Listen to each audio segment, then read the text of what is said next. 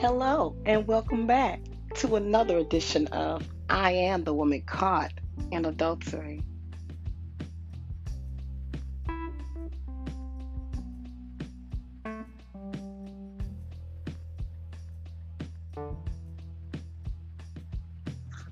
Are you enjoying the podcast? I Am the Woman Caught in Adultery. Then make sure you share that podcast with others and that you subscribe to it yourself. That way you get it fresh off the press. As soon as it drops, you get it first. But make sure you turn on your notifications and take the time to send me a message or a question to the email address IATWCIA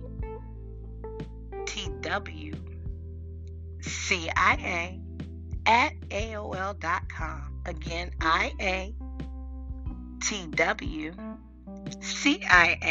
at AOL.com.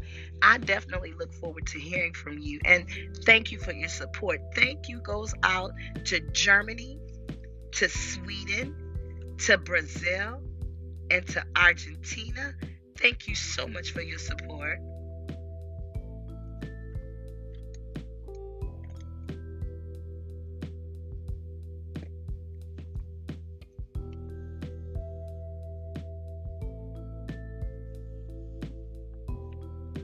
God, put your spirit in this thing.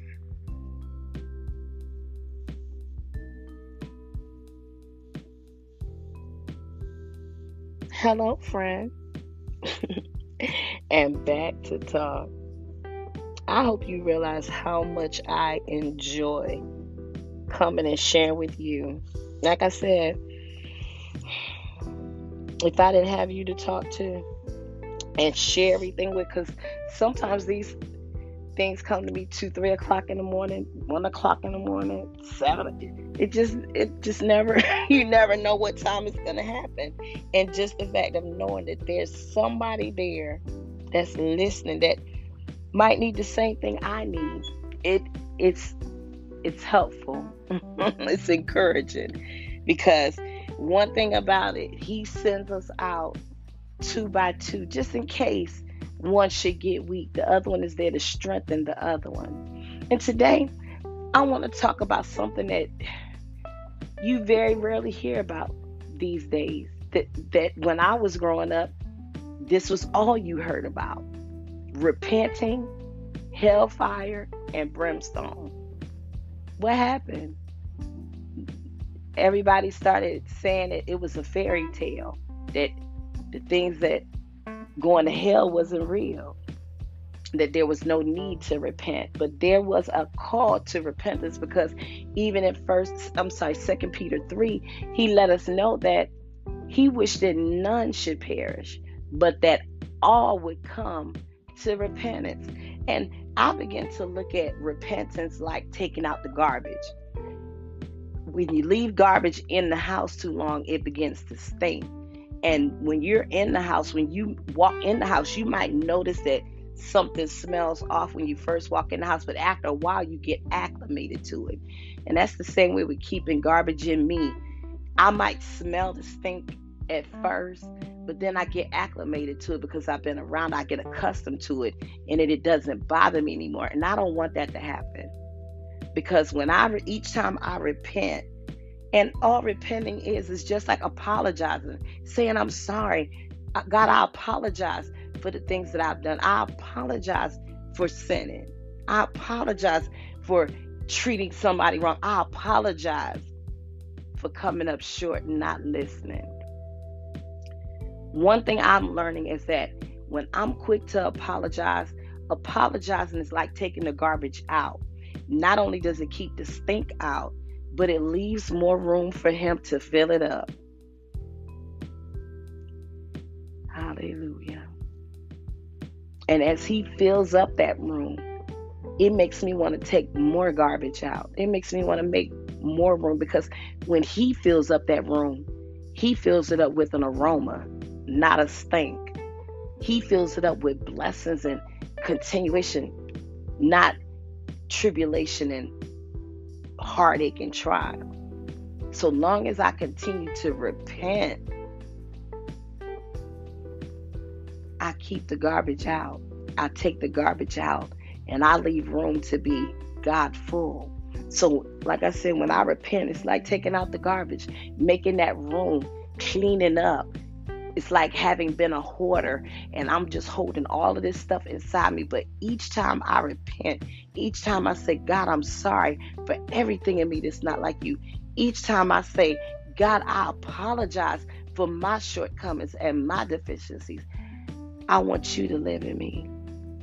I want to be your home. I want to be that temple that was built for you, that was created just for you. Abide in me, live in me, make me your home. Like I said, around the, the turn of this, the millennium, about to head into the 2000s, everything got to be about prosperity, about getting rich and and I'm not saying that there's anything wrong with that because even David said, I believe to see the goodness of the Lord in the land of the living. But the Bible also told me to set not my affections on things here on this earth, but things that are above. These things are temporal, these things are base, these things, if they should catch on fire, what can I do with the ashes that are left behind? But each time I repent, each time I apologize, each time I make room for Jesus to fill up that spot, He makes room for me in heaven. He makes sure that the things that I need taken care of, that He does.